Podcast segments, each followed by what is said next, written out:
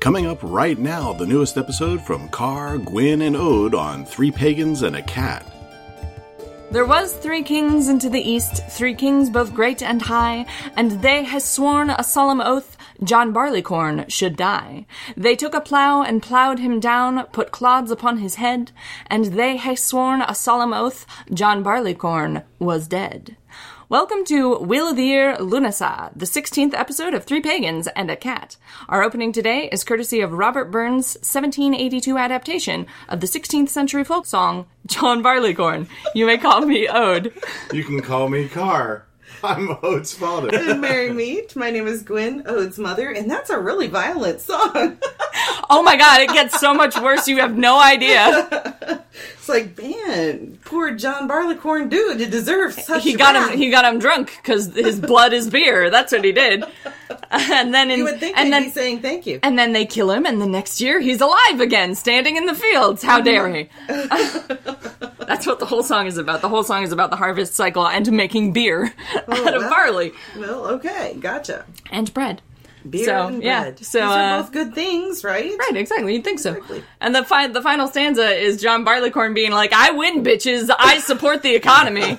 I like this John Barleycorn. yeah, no, it's it's it's relevant to today's topic, Lunasa, because Lunasa is the first harvest festival in the Wheel of the Year, Yep. and that's what we're going to be talking about today. Yep, first fruits. But before we get into any of that, we have a new patron Yep. who gets their name read, just the one. So thanks to all of our patrons, and special thanks to our new patron, K Sat. Thank you, Kay. Sat. Sat, yeah. We appreciate your patronage and your support. Mm. Yep. So if anybody else wants to support us, right. they can go to Patreon and look up Three Pagans and a Cat, or they can just go to the website And click the link and that's on the, link that website. Yeah. Patreon. And that's threepagansandacat.com. That is Yep. indeed. Yep. where Three, it's found. the numeral three. Yep. Pagans Patrons. and a cat. Yeah. three patron- patrons. Patrons. Jeez. Oh my goodness. It's gonna be a rough one. gonna be- us. it's Just gonna be be- okay with it. it's gonna be one of those days. Well, wow. what was it? Ostara that we had to record three times? It times? was one of them, yeah, Yeah. That yeah, that we had a really rough. Well, there was one we had to record three times because there were technical difficulties, Right, right. and then there was one that we recorded three times because we would get halfway through the episode and then just like run out of energy. I'm starting off low energy today, so We'll, So- we'll get there. We'll get I'll be there. I'll be quieter probably through this episode. Yeah, Everybody, Carr's- don't freak out. Carr I just He's am- here. He just yeah. tired. Carr got a promotion recently, and new job is a lot. And Yeah, it's, it's yeah. been wearing him out just Yep. a little bit. He'll get there though. Yep. Coming home and falling asleep at seven o'clock at night. It's ridiculous. We're talking about uh, Lunasa, which has a silent. I'm going to spell this one because, man, you guys. Uh, so it's spelled L U G H N A S A D H. It is pronounced Lunasa, and it is spelled much closer to that in modern Irish. The spelling I just gave you is the sort of traditional spelling of mm-hmm. Lunasa, and it is the one you will find on most Wheel of the Year calendars. Yep. And it is also known as Lammas. L Yeah, A M there's M A S by The other L- traditions. Lammas is the Christian holiday mm. Yep. that takes place at the same time as mm. Lunasa and is probably derived, if not explicitly, from the celebrations of Lunasa that were extant in Europe at the time of Christianization, then it probably derives from reinterpretations of Greek and ancient Hebrew first fruit tri- tithing traditions, mm-hmm. which developed independently from one another, as far as I can tell. I actually know something. yes, okay. tell us, tell us. Sure. Lunasa is actually two words shoved together. Yeah, I know. It, Lu. Lu Right, yeah. the name of the god, Right. and Nasad, Which means? assembly. Yes, or a gathering. isn't it- yes. Yeah. Yep. Isn't it Lou who actually is not only worshipped at this festival, but is the one who started it? Yeah. Uh, him and his mother. so the story goes that Lu's foster mother, Tailtiu, which I don't know how to pronounce, and I'm guessing, Agreed. It's a good guess, though. I'm glad you did it. I have Um, no idea. She went on uh, a campaign of clearing the plains of Ireland so that it could be used for agriculture. And she she was successful. She cleared the plains and Ireland was ready for humans to make farms on it. But afterwards, because she did it by herself basically, she dies of exhaustion. And Lou, her foster son, establishes what is called the Almanag Tailten or something. Yep. And those are the feast and funereal games for Teotihu to sort of celebrate her life and mourn her passing, and that evolves into Lunasa. Oh, that's Right. beautiful. That's a beautiful start to a Mm-hmm. Yeah, it's a really it's a really interesting holiday story. tradition. Yeah. yeah. Do you know what Lammas means?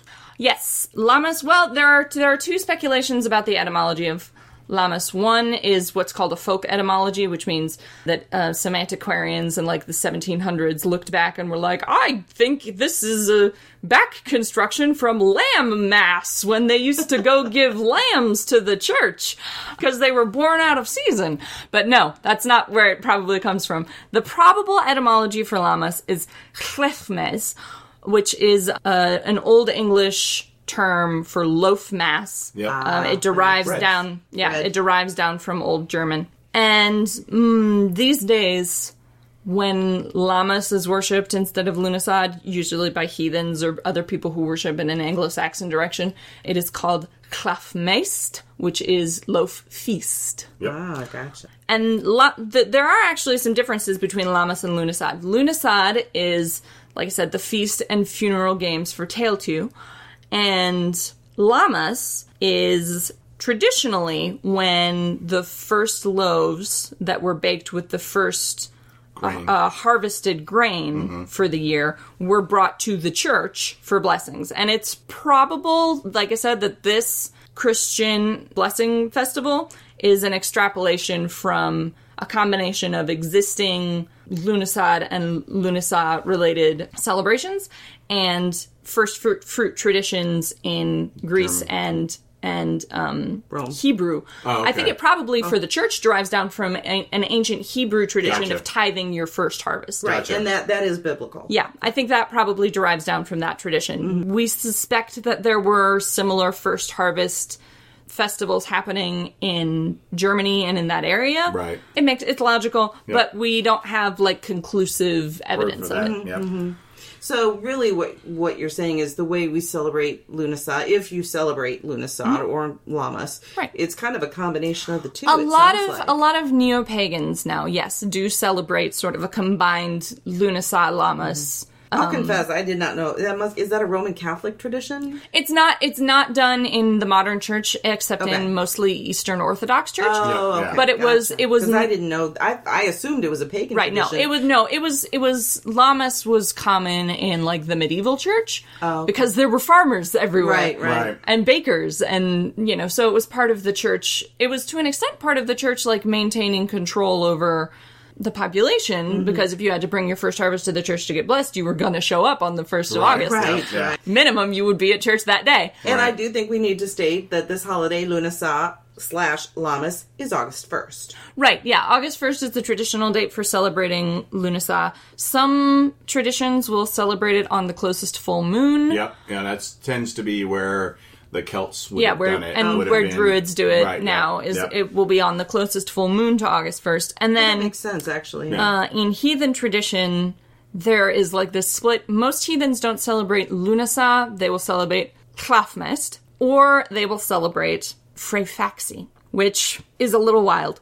Freyfaxi is the holiday that McNallen put together to when he was like making a heathen eightfold wheel because Right. the Wiccans had one and he wanted one, which is how heathens do everything. Um, I want one, Dennett. Right. You can't have this unless I can have it. So he grabbed the name Freyfaxi, which is the name of a horse in Hrafnkel's saga. It's an interesting choice.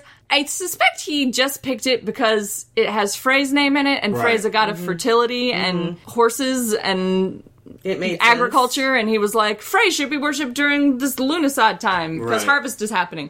Unfortunately, there are some weird implications with this because Freyfaxi's owner is Hrafnkel, and Hrafnkel suffers. He's he's he starts the story as a, a Freyrgodi, so as a, a priest of Frey. Right.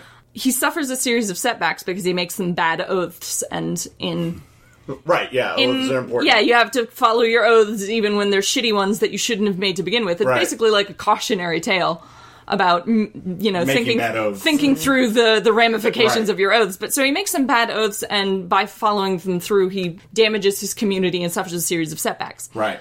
And in the course of the of suffering all those setbacks, Freyfaxi the horse is pushed off a cliff by his enemies to, you know, deliver him unto Frey and to hurt Hrafnkel. Right. And as a response, Hrafnkel becomes an atheist and never worships again. So Oh. it's an interesting choice for naming a holiday. Right. Yeah. Yeah. yeah, especially one that has you know connection to various to- gods. Right. Well, and this one, it, like explicitly in Asatru, this is a time when you would worship Frey. There are other yeah. gods in, in heathen Sure, tradition that you sure. could worship during this time. Sif is a common one. Thor is a common one. Right. Uh, the the various earth Any, goddesses. any earth goddesses and agricultural yeah, gods and yeah. goddesses. Uh, well, uh, Sif and Thor are sort of an interesting choice here because they're Aesir, Mm-hmm. and Vanir are the are the pantheon that's usually worshipped during agricultural times, Mm-hmm, during agricultural holidays. Which is Frey is one of the Vanir. Gotcha. Um, Sif and Thor are Aesir, but Sif has this golden hair, which there's a story about Loki cutting it off. For reasons of mysterious yeah, reasons right, of yeah. Loki's own, and that's thought to be like an allegory for cutting wheat. Oh, gotcha. I get it. Yeah, exactly. And then as punishment, Loki has to go to the dwarves and get them to create these this golden hair for Sif to replace her real hair. And the it's supposed to be a story about like you cut the wheat and then you make money off the wheat, like Right. And then Thor is Sif's husband and is a bringer of rain and protector of men. So you Sure. worship them Yeah. at this time. Yep. But it's a it's an interesting. It's one of the very few times that that that the Aesir, other than Thor, who's worshipped by men almost all the time, are worshipped during an agricultural holiday, which is why I bring it up. but we digress. and I digress repeatedly. So Freyfaxi is a it's it's a modern holiday. There's no evidence that I've been able to find of ancient Origin. uh, yeah, of an ancient origin for Freyfaxi or of, of worshipping Frey explicitly during this time as opposed to other times. Right. It really is just attached to this time for Lunasaw reasons and, and to correspond with Hleifmest. But it's worshipped basically anytime in August and sometimes into September because there's no set date for it because Right. it's a new Yeah, invention. So, like, whatever your kindred feels like doing is when Freyfaxi's done. Now, I read that John Barleycorn is hmm? actually an analog for Lou I've read some interesting things about John Barleycorn, yeah. because John Barleycorn is supposed to be the living spirit of corn and grain. Huh? Which is why a lot of times people make corn dollies during this time. Yep. And as the grain is cut down, John Barleycorn is cut down Right. as well. Dies horrifically. Dies horrifically with clods of dirt upon his head. And is Right, then mutilated to make bread and ale and yeah. Right. you know, it's basically uh, a death and rebirth story. Right. Yep.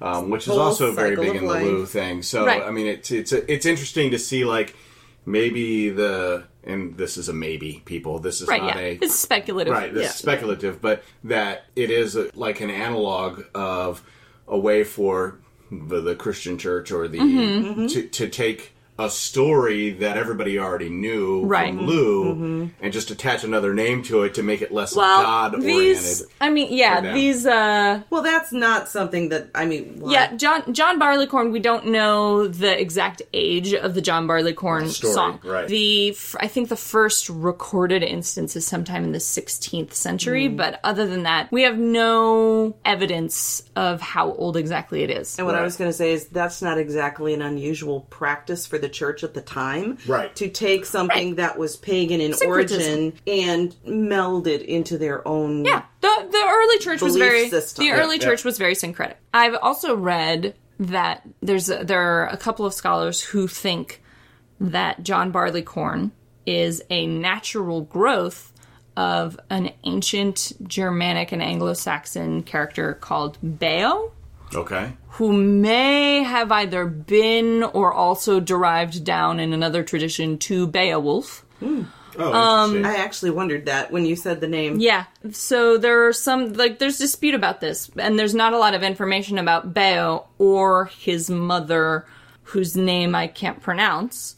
But I'm But not even going to attempt. not even gonna try gonna- it. the story that has been reconstructed is that Beo's mother dies and Beo goes through a journey where he is slain and reborn. Gotcha. And they're like, okay, well, so Beo becomes John Barleycorn. John Barleycorn is related to all these other sacrificial deities, Right. et cetera, et cetera. and representative potentially of Lou.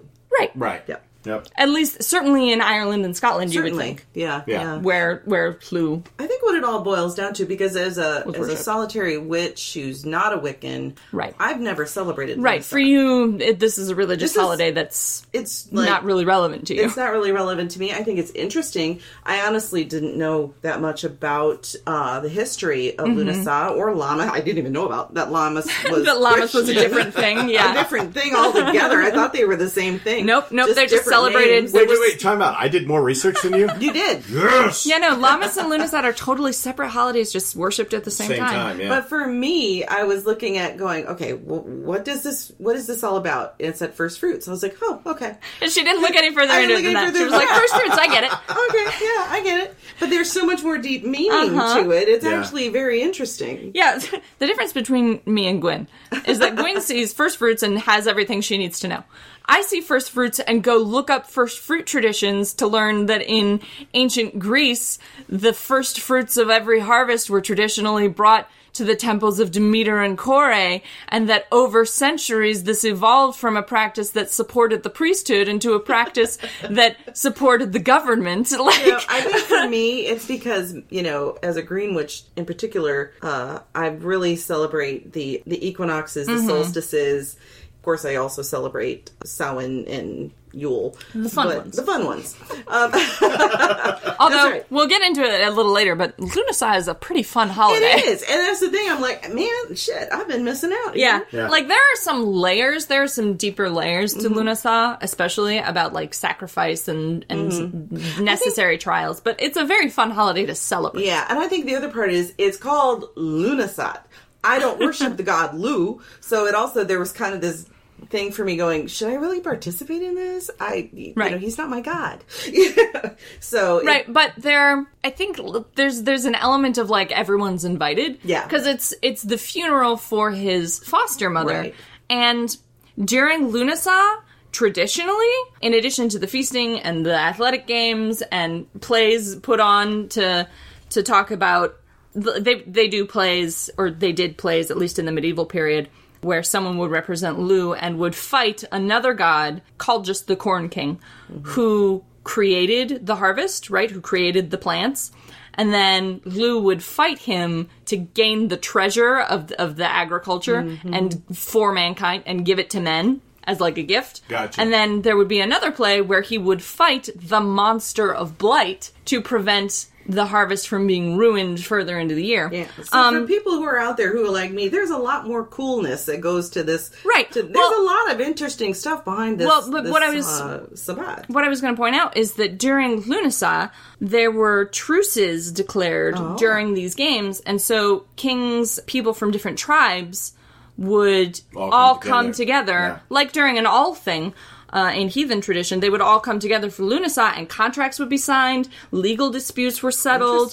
It was a time to do matchmaking. So, like, they there was a tradition of trial marriages where you get married for a year and a day, and then at the end of that year and a day, if you're not compatible, you can just split up. You don't have to go through like a whole proceedings or anything. You're, you just declare your marriage done, and then there are no repercussions for that. And if you are compatible, then you just stay, married. Would that not be a great thing to bring? It would be? Oh right. God, it's it's a very like smart idea. As Yeah. soon as I read It's about it, I was like, this should be the law. Yeah, yeah, exactly. It really is brilliant, actually. So you know, there's actually customs to how they cut the grain and stuff to do that. Did you know that? No, I didn't. I didn't. I didn't catch that. The first sheet would be uh, ceremonially cut at dawn. Whoa! Yeah, so early, early. That's cool. Winnowed, ground, and baked.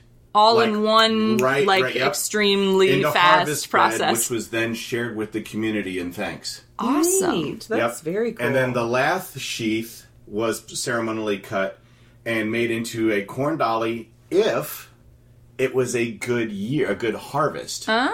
Or it could also be made into Cailleach or a hag or a crone. Oh, into a if it was a witch. Bad, right, if it was a bad harvest. And then that one would be plowed back into the Hello, earth John to decay Barleycorn. Yeah, and to, to and and then refertilize the soil. Yeah. Interesting. yeah, so I mean, like, To be like, fuck hardcore." you, bad harvest.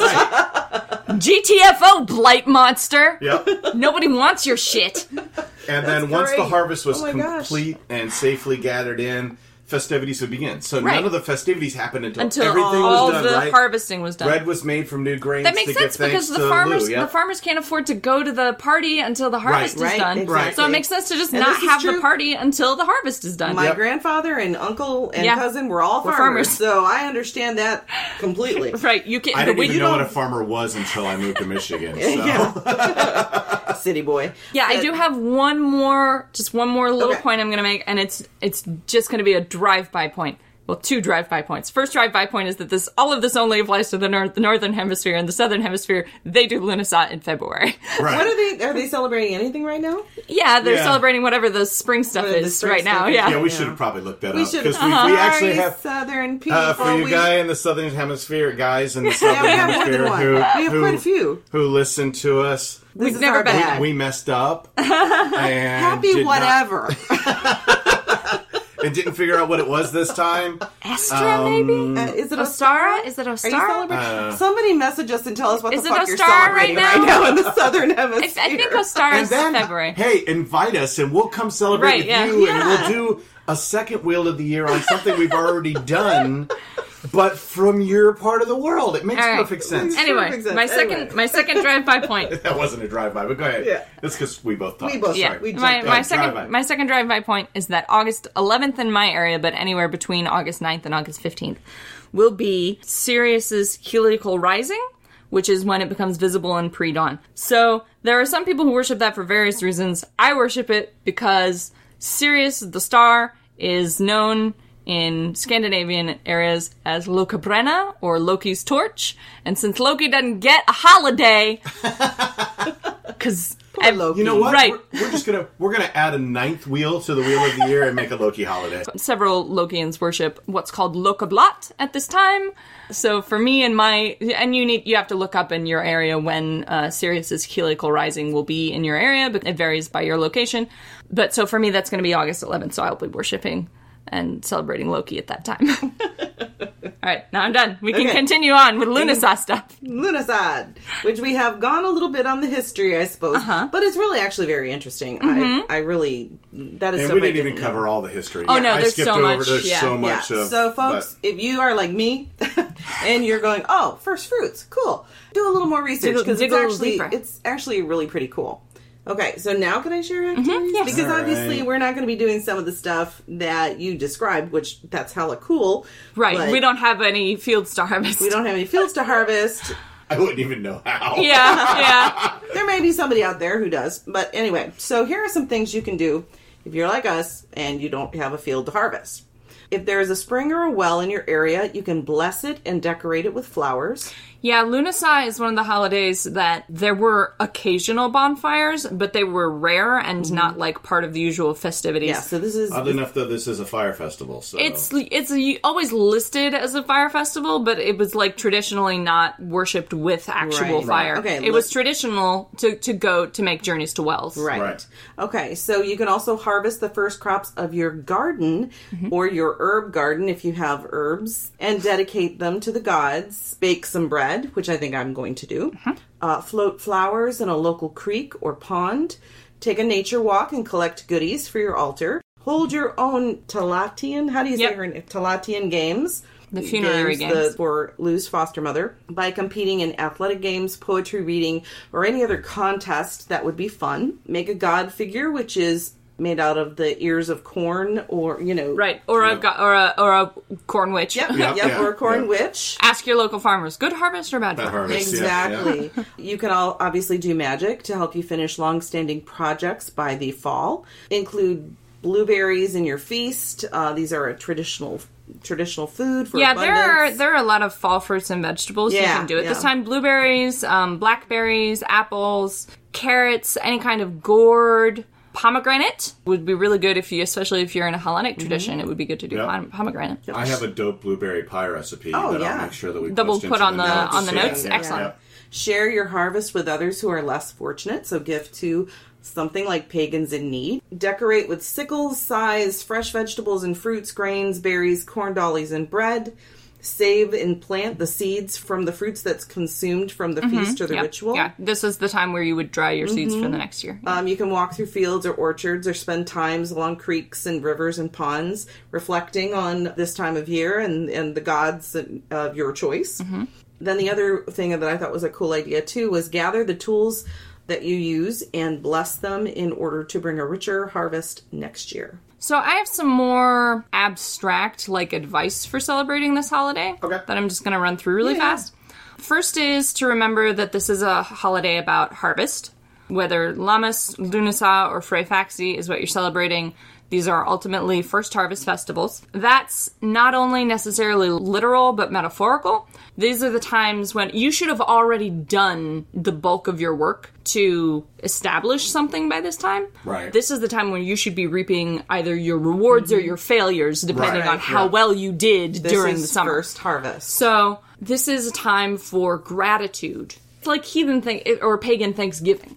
Right. Like this is the time where you get what you deserve, whether that is good or bad. Mm-hmm. Right. And you should give gratitude if you did well and apologies if you did bad. Right. Yeah. This is also a time, especially if you follow the stories about Hlew's death and rebirth or John Barleycorn, if you have a sacrificial deity in your tradition, this is a time to remember that sometimes sacrifices are necessary, even and perhaps especially when they are your sacrifices. Mm-hmm. It is not always someone else's job to do the hard, shitty thing that needs to be done sometimes you are the person who has to do that job. So take some time during this holiday to think about okay, what are the hard, shitty things that need to be done that I've been avoiding? Because it's time to do those things. Right. Guess what? What? It's time for Gwen's Garden Gems. Ooh, is it really? yeah. We're starting a new segment. And I just renamed it. You Yes, you did. But the alliteration was great. Uh, huh. so we're so we're starting a new segment. We talked last episode that we got some um, feedback about the herbalism episode, or Yep. the episode the episode in which we included herbalism because it was inadequate. And we agreed. Initially, we were just going to do a whole new episode about this, but Tally, one of our listeners who we love, suggested to us that we start doing a regular segment like the reviews in every episode where we cover a plant. Yep. So we're going to start doing that. And so Gwen's Garden Gems starts now. And the plant that I chose to focus on today is aloe because it is also included, at least in some of the correspondences, to Lunisad. Perfect. Just some basic information. There are, believe it or not, 240 different species of aloe. I believe it. In Europe, Asia, Africa, and the Americas.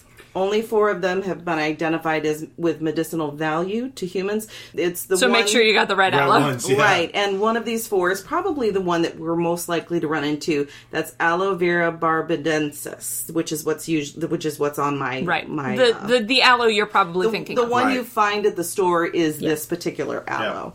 It is part of the lily family, and it is a succulent. It actually resembles a cactus Mm-hmm. uh, in both appearance and habits. It has these fleshy leaves that are kind of spiky on the edges and can be mottled.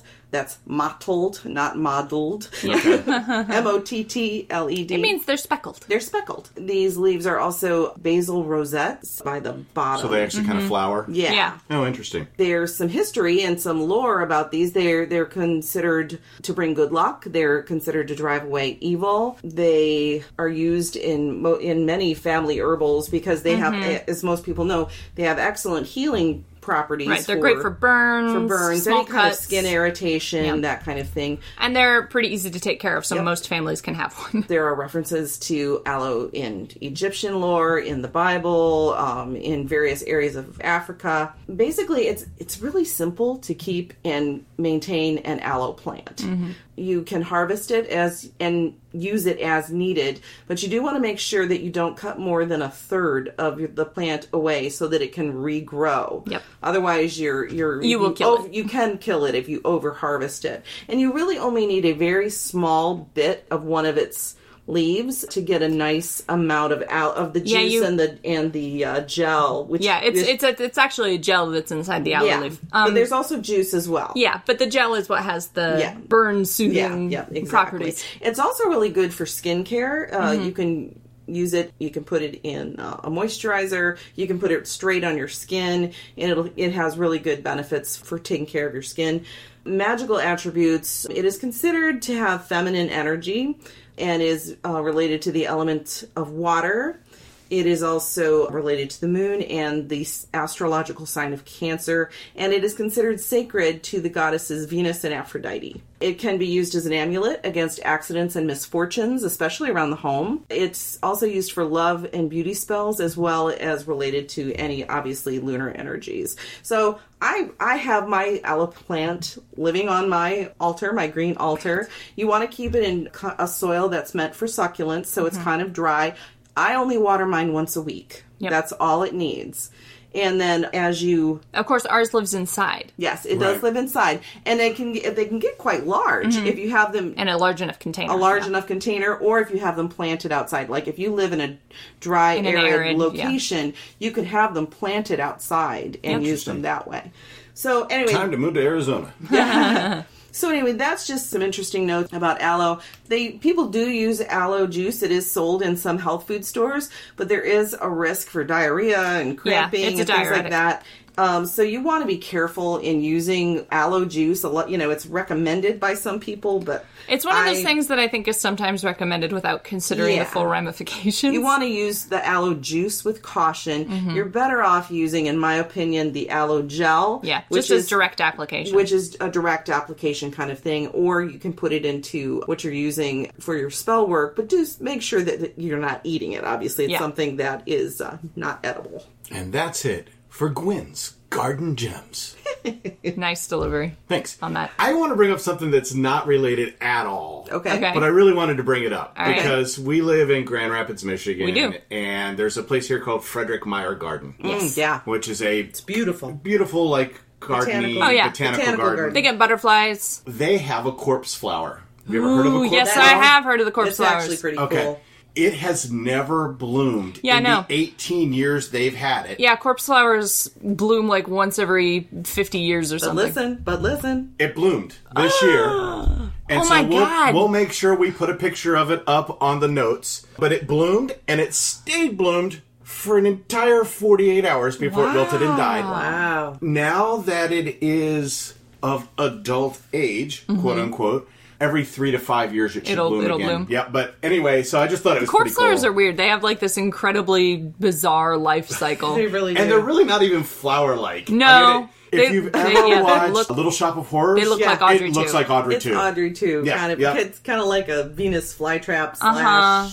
Slash. Audrey you know, too. Audrey too. Th- This so the picture we'll put up, and I'll put up what it's about. But that's a twelve-hour cycle. Wow. So it went from like That's nothing amazing. to open in twelve hours. I'm and then, glad that we're viewing this from a distance because they're they're called corpse flowers for a reason. yeah, my understanding is the, the fragrance is not pleasant. Yeah, no, no. People apparently travel from all over Yeah, of to course, see it because there's so few of them. so- Yeah, rare. there's, there, there are very uh, few corpse flowers in existence, and To many of them are not them- blooming. To actually see one bloom is amazing. so anyway, I just thought that that was something that I was fun and different. Yeah. and I don't know why I And wanted a to bring little it up, but I tag wanted on. to. Yeah. A little tag on to Gwen's Garden, Garden Gems. gems. Uh-huh. Obviously, we already talked about activities and rituals that you can perform anything to do with baking or grain. Right. Well, and and activities are like because Lugh, especially if, if you're celebrating Lunasa instead mm-hmm. of Lammas, mm-hmm. Lugh is all about mastering skills and arts. Mm-hmm. Yep. It- you know, this is a good time to a that. do sports. If you can't physically do sports, cheer someone else on doing sports. Right. And it's a good time to dedicate yourself to a new skill or or art. This includes and craft. Yeah, Right, yeah, craft. yeah. Yeah, that's what I'm saying. Like learn to watercolor or to whittle or to weave. Yeah. to Yeah. knit. um so so because that's purl, too. Yeah, Oh, knit no, and wait. purl. Oh, yeah. okay. So so when that's Jeez. um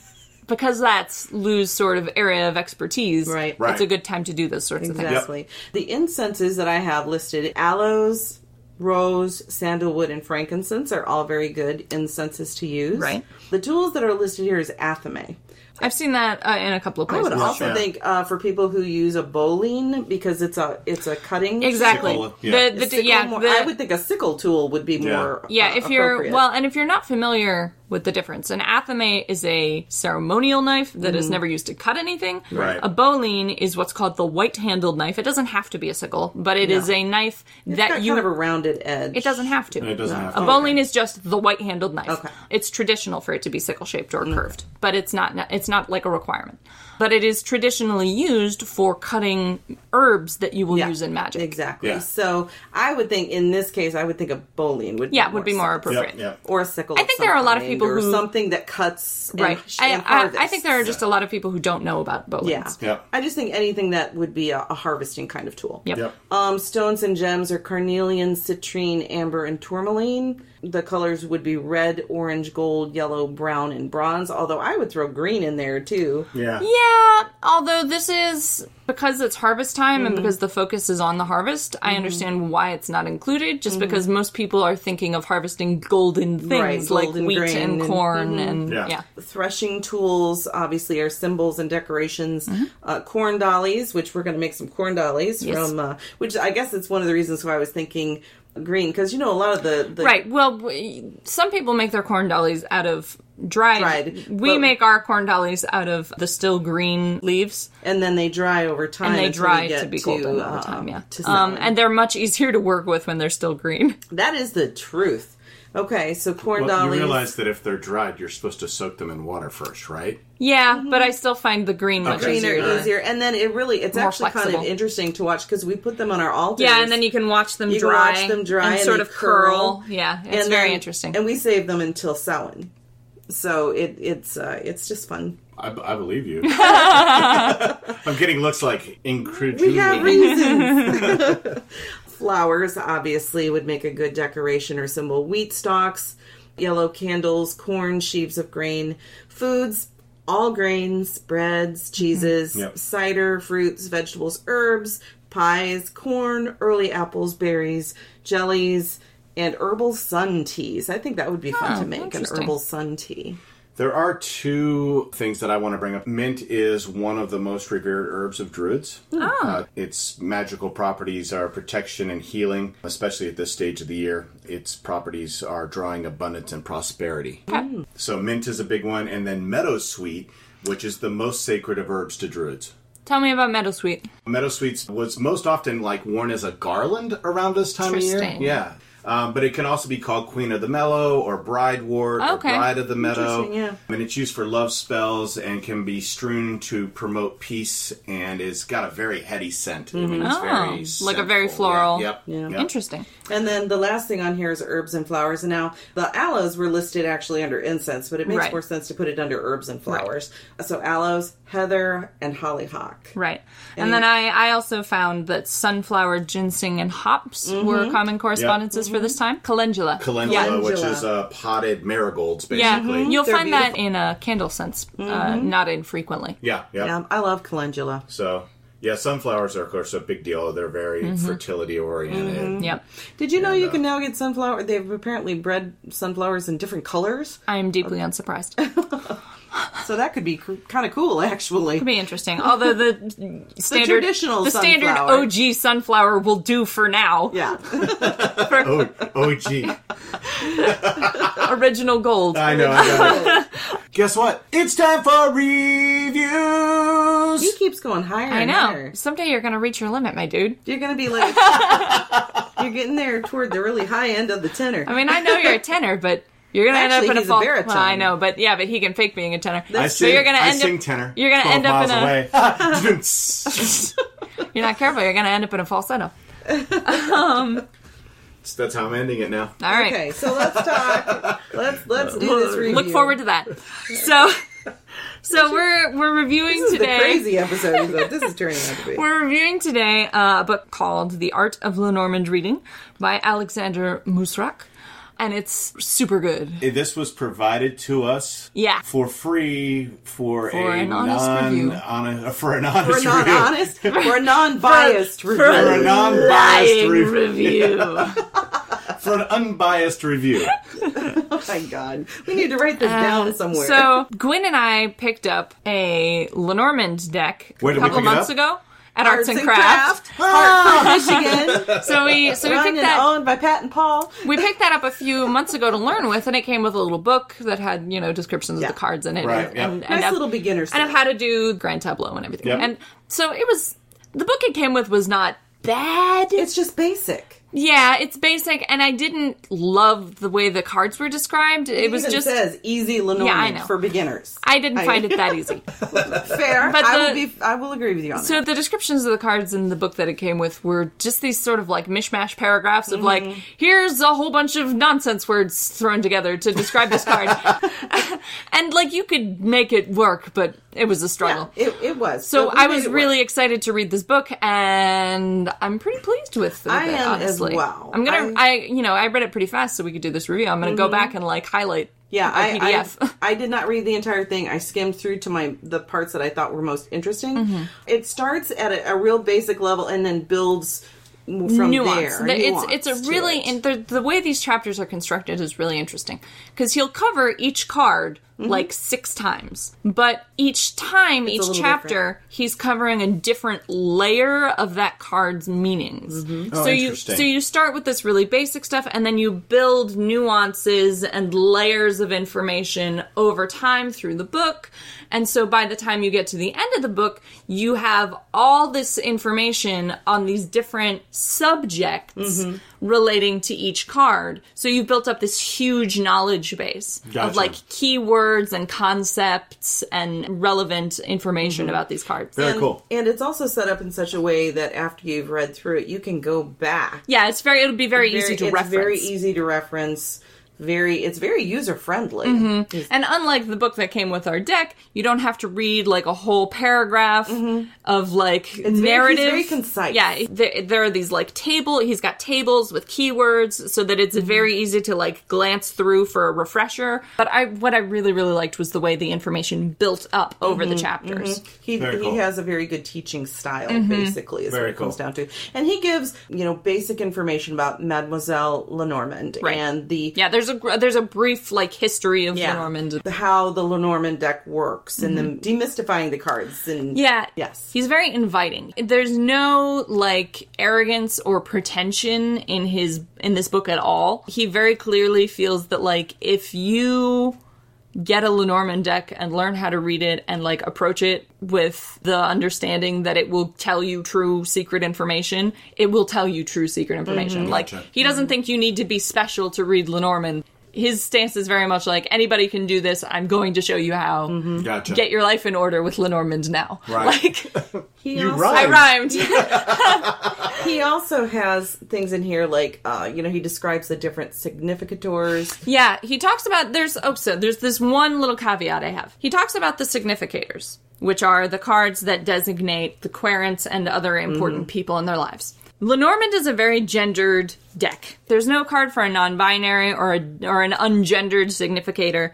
You are either the man or the woman. Those are the two cards Yeah. for for the querent. There is no other. Tr- so I, he doesn't get into that, and I don't blame him for that because presumably this is not an issue for him.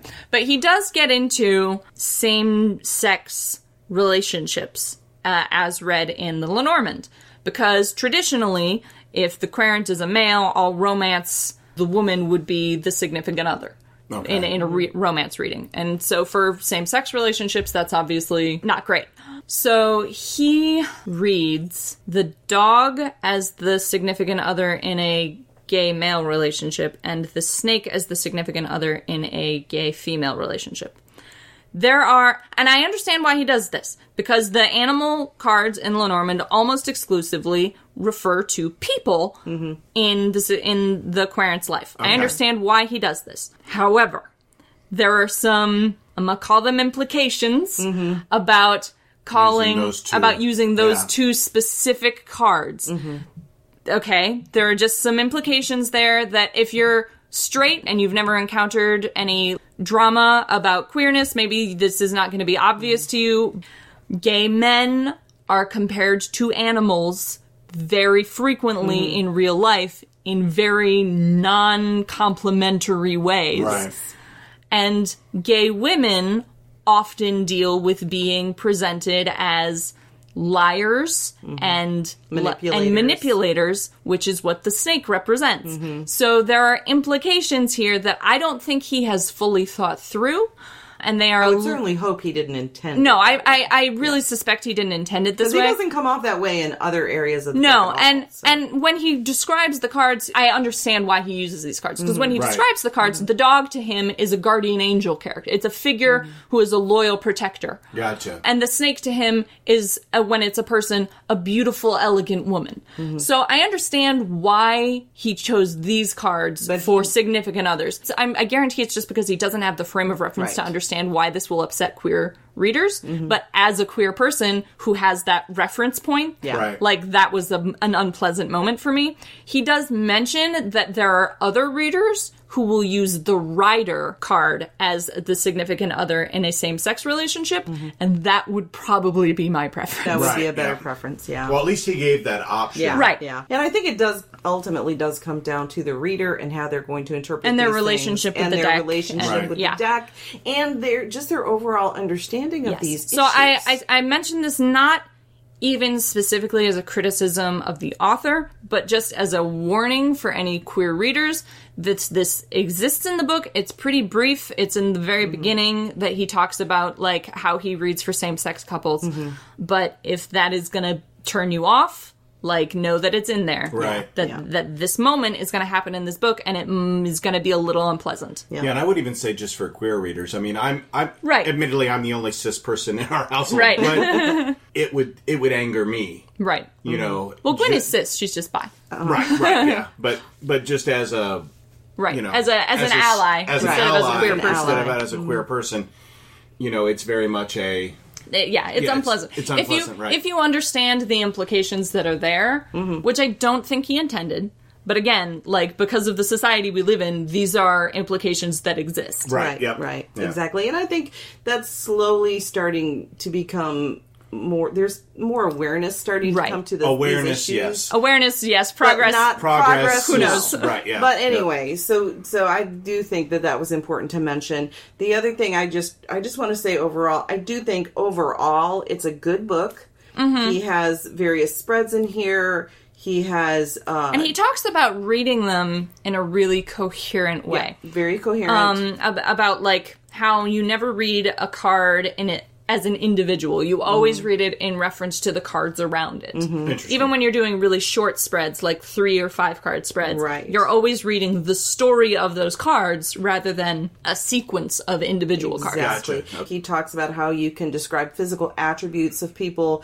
Uh, Yeah, that's one of the layers. Reading. that's one of the. There's another layer is spiritual readings, as far as like spirits that are trying to communicate Gotcha. to the mm-hmm. to the individual who's being read, or if there's you know an ancestor or mm-hmm. somebody that kind of thing. So I, I think overall, It's very thorough. It's, a very thorough book. It's a very good book. Mm-hmm. obviously I didn't read it, which is why I haven't put in much information into this. but it's interesting to hear you all talk about the different layers. When we've used Lenormand before, it's been very straightforward, kind of yes, no, And I- very, Yep, very And practical, very tangible. inert, you know, probably Yeah. the wrong word there, but But very tangible, tangible tangible. answers. Where this can be a lot more esoteric, I think, Yes, because of the different layers. He talks about that in the beginning of the book about how when you're going to read with Lenormand, you need to decide before you start what you want it to tell you. Yeah, and that I did like. He's very he gives very Yeah. uh, thorough direction on this is how you approach do, a reading. Do you Okay. want to get a very practical, tangible, res- results based reading? Right. Or do you want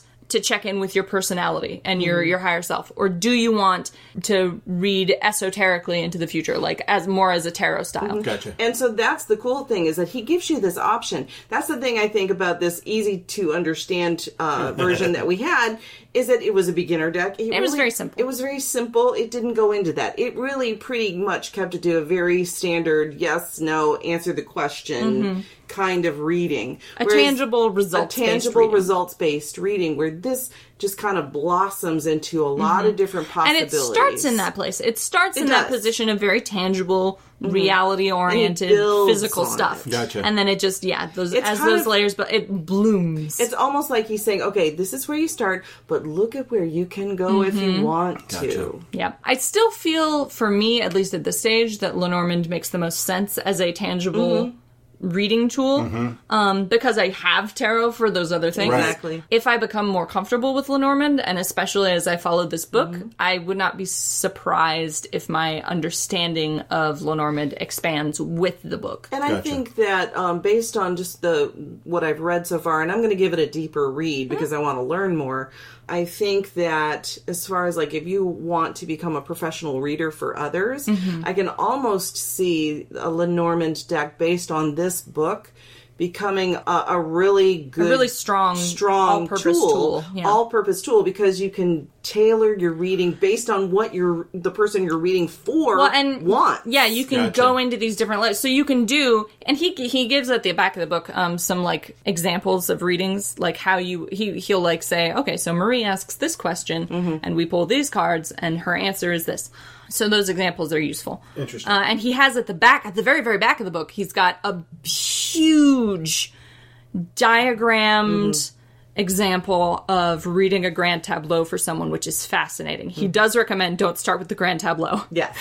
Wait until you're at least an intermediate user to, to, to try Mm-hmm. And a grand tableau. but but he's got this this really detailed diagram at the back, which is fascinating to read. So he talks about how, and you can see the way these different layers of the of the meanings of the cards are built. Mm-hmm. That you could start with a question about like, okay, well, how's my love life going to go in the next six months, right? And that would be a pretty standard, standard question. tangible, results based reading with the significators tuned for romance, Mm-hmm. right? And then if they got back, well, you're gonna meet someone new in the next six months who'll be a romance option for you. Well, they they could come back to you and say, okay, well, what are they gonna look like? Yeah. and, and where are they gonna come from?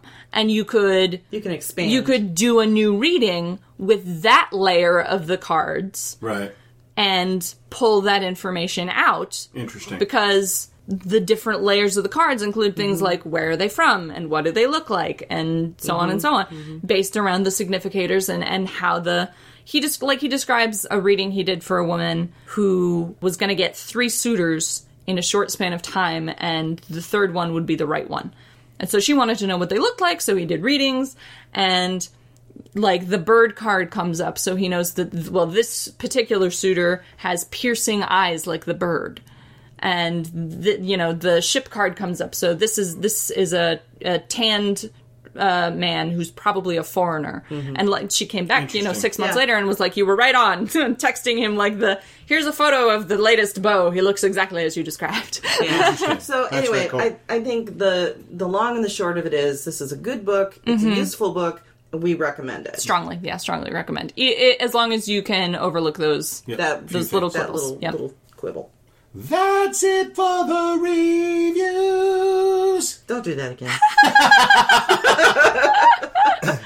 I don't really have a very good falsetto. Um, it's a struggle a falsetto is a is a very specific yes. tool in a singer's box I also want to bring up that if you live in the West Michigan area, Amy Fournier Flather does a class at Arts oh, and Oh, yeah, Crafts That's right. on the Lenormand. Yep. Yep. So if you live in this area, check out the Arts and Craft page. Yeah, and see when look their- for their Amy. next Lenormand Yeah. we event need to go to that. Yeah. yeah I just thought I would bring that out. Now we are on to Odes Stone Corner. I'm a wrestler now, apparently. I know. Apparently. There are, I've got a few more stones that are correspondent for Lunasa, which I'm going to run through really fast, and then I'm just going to cover one stone in relative detail. So we've got carnelian, citrine, and amber, which Gwen mentioned.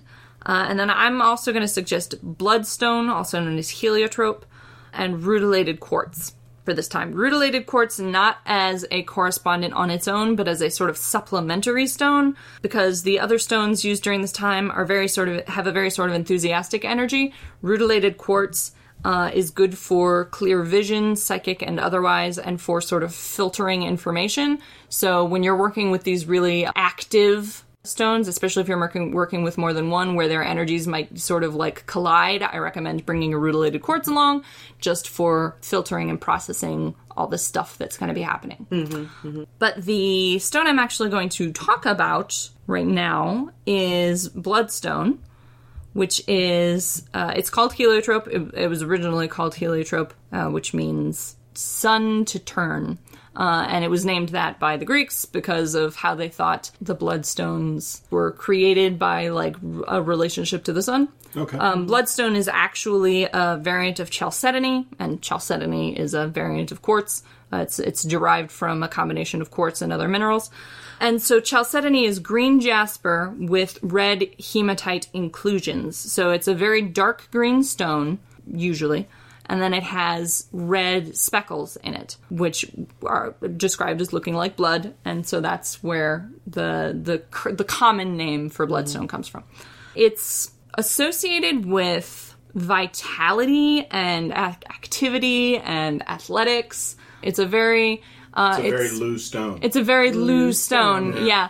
Um, and it's got a lot of people who use stones for healing. Uh, recommend bloodstone for circulatory problems, uh, obviously, and it just is very vitalizing. If you're having low energy, if you're a little bit anemic, if you have a hard time working up the motivation to do things, bloodstone is a good one.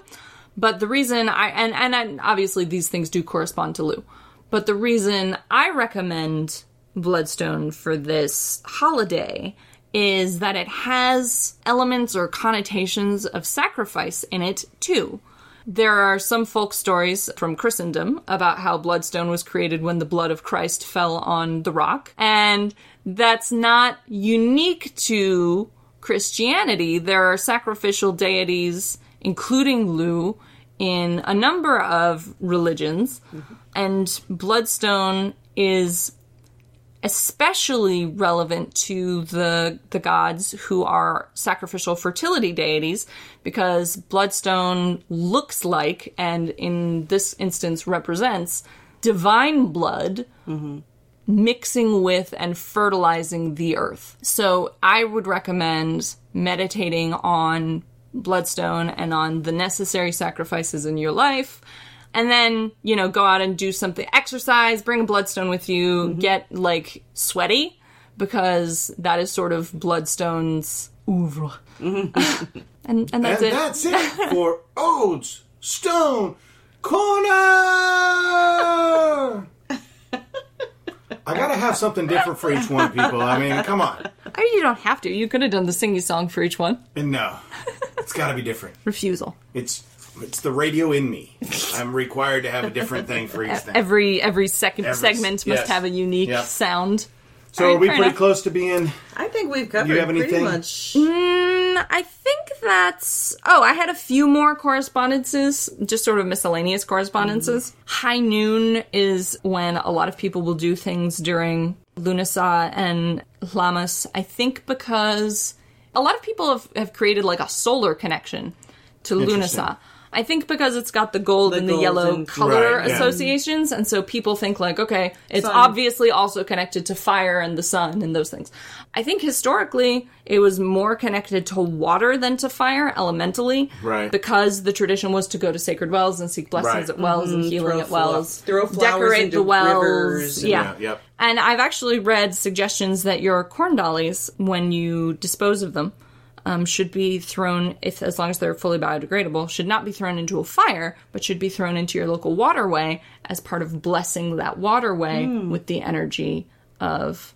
I could see that the as sac- if it was a corn sacrificed dolly. god. If, Yeah. if it was a corn witch, then you would then burn you would it. burn Burn it. it. Yeah. Right, yeah. Yep. That's that's that's how I think I would Yep, break that yep, down. Yeah. Agree, agree. Interesting. Yeah. So then, like I said, a lot of people have a, a solar connection to this, and that does make more sense to me than a lunar connection. If you were determined to I make an astrological I guess it connection, makes somewhat sense though that high noon because I would think like farmers would be pretty much done harvesting by then. you would Yeah. hope so. Right. Well, That, and if they that's start at the dawn, party would yeah, start. Right. yeah. Yeah. And And here's the thing: as a, a farmer's granddaughter, uh, Mm-hmm. I do understand. My grandfather used to plant by the cycles of the moon, so I understand how it has a lunar energy and a lunar connection. Just because a lot of farmers, the Farmer's Almanac, they go by, you know, they go by what the, um, Really? The- Farmers yeah. plant by moon cycles? yeah, I had no idea. Yeah, at least my grandfather did. That may have been from the old country because he was German. Your, yeah, yeah, your German grandpappy was was was low key witching up his fields. Yep. But I don't think he realized it because, as No. my father would say, he was a Baptist. He was a Baptist, yeah. But, But if he was yeah. planted by moon cycles, that came from Yeah, somewhere, and yeah, it didn't he come from the he pla- church. he planted by the by the moon cycles, Yeah. That's and he harvested, you know, based on on uh, these as well. So yeah, so it makes complete sense to me that Lunisad has a Would have a lunar- lunar energy to it. Interesting. Interesting, yeah. Complete, much more so than solar. right? But yeah, so and and then I would imagine you definitely want to be done with your harvest by noon because that's when it gets hot. Well, Right, that's yeah, when my exactly. that like for instance, my my uncle or my grandfather they'd be they'd go out super early in the morning, Yep. they'd you know milk the cows and Right. do, Do all the farm stuff. do all the farm stuff. You know, if it was harvesting or whatever, they'd come in about eleven. They'd have lunch and then, uh, but they would be back out there. You know, in like probably by one or two. by one or two. So um, I would imagine So noon was the the brief rest the period. well, and I would imagine, uh, and then they would go until you know sunset, Right. basically, or dinner time.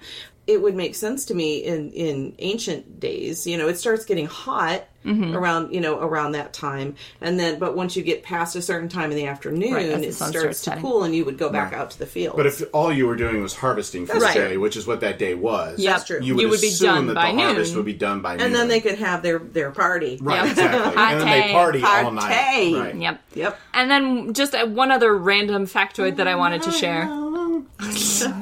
Sorry, Thank gonna you be singing all the time now. was it? we just that's the first. That's time. the first time we've sung on the podcast. Other than, other than like, oh, wow, that's crazy. Okay, go ahead. No, we talked about it safety forever. dance. Yeah. Oh, Uh, we didn't sing safety dance. We talked about safety Oh, dance. that's right. Anyway, I just had one other like little random factoid I wanted to throw out there, which is that although Lammas is technically a Christian holiday, as it is celebrated now, there was found an Anglo-Saxon Book of Charms, and in hmm. that Anglo-Saxon Book of Charms, which was written at some point in the medieval period, there is a suggestion to take your Lammas bread, which has been blessed now that you baked this bread with the first grain and you took it to the church and it got blessed and you brought it home, break it into four pieces, put them in the four corners of your barn to protect your your harvest that from sense. pests. That makes Yeah. sense. Yeah. So we're gonna take the. T- we're just doing to them what they did to us, Yep. basically. Hey, it's turn around is fair play. Is that what that is? Yep, Okay. turnabout is fair play, Yeah. or all's fair in love and war. Yeah. That's right. So, all's fair in religion and, re- and, And, and worship. war. I don't know. Yeah. Anyway. Anyway, all right. So that's it for yeah, this episode. I think that's everything. I think we Um, have gone as far as we can go. Yeah, I think we've covered all the content. Guess we just have the wrap up stuff to do. All now. right, so that means uh, you can find us at the number three, pagansandacat.com. You can also find us on Facebook at the number three, PAAC, that's three pack. You can also find us on Twitter at underscore three, no, no. at Three underscore pagans. underscore pagans. That's the one I was looking for. Everything Inspiration. else is on the website, so you can get to the Patreon there. You can get to the Discord there. Yep. You can find our Facebook and all that kind of stuff. Our If little red bubble shop. If you're Yep, our- on our Facebook page and you're not a member of our Facebook group, Yep. please join our Facebook group because I uploaded something that I thought was really cool last night. Yep. I found in the breadth of stuff I have on my Mm-hmm. laptop a ritual creation worksheet that is Which seven is pages long. Super interesting. Yeah. It's it's it's got all these like suggestions for things to add at different points in your ritual. Yep. Um, sometimes in some cases things that like just wouldn't occur to me, so it's really interesting to have them all sort of listed there, and you can like check them off and be like, yes, I'll do this, yes, this, and this. right, exactly. So it's a really interesting worksheet that we wanted to share with you guys. And Communitas Paganis, if you're listening, we're gonna have everyone fill this out so it's that we actually can. uploaded to the Communitas Paganas page Yeah. as group Mm-hmm. as well, and please fill it out and Yeah, either we'll return it to me via there. email or bring it to the next Communitas. Yeah, because we're gonna be we're gonna be Yep. syncretizing our ritual preferences to build a ritual we can all do together. Yep. So that'll be a fun time. We also, we being Ode and I, Yep. will be next Saturday, Yes. right, at Detroit Pagan Pride. Yep. teaching pretty much consistently from 11:30 until like 3. Yeah, they gave us three class slots right in a row, so we're Yep. going to be teaching the Building Your Book series at supersonic speeds. Yeah, so one hour or one and a half hours. Is it one think it's one hour One each, hour, yeah. one hour each. So, So, it's even shorter. yeah. than Even was it- shorter than it was. It's gonna be it's gonna be High. ultra Sad- or super Pagan Fest. ultra Sadly, super will not do sonic that. speed. Right, yeah. Gotta go fast style. Personally, Like, I would love to have seen that, but you know, yeah. so I'll just talk really, really fast. Anyway, Right, so we're I gonna won't be say anything. so we're gonna be doing that uh, So basically, Ode is going to be teaching on Saturday. class. We're gonna be doing that on Saturday. Yep. So if you're gonna be there, look for us. yes, yeah, we're in one tent the entire time. Yep. Yeah, so definitely make Can't sure you stop by it, and say hello there. to them, harass them a little bit for me. Yeah, heckle. Because I have to work. Yeah, Gwen has to work, so All right, I think that's that's it. Yeah, That's, That's it. it. All right, All right, see you guys. out. Bye. Bye. Bye. See ya. Bye. Bye. Bye. Bye. See ya. See you We love you. Bye. You've been listening to Three Pagans and a Cat. Find out more information at www.threepagansandacat.com.